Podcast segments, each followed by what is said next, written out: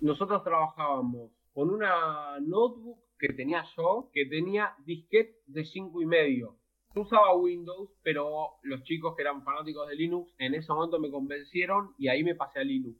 Y por supuesto, somos una empresa de base de tecnología, no, nunca fuimos talibanes, trabajamos con una tecnología que es Ruby on Rails, pero nunca fuimos unos talibanes de eso y creo que, creo que fue una buena decisión.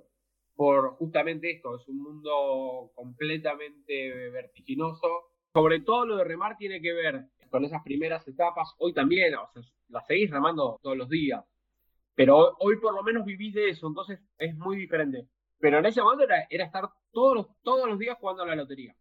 Un momento también con eh, las, las ganas, la necesidad, el deseo de salir primero.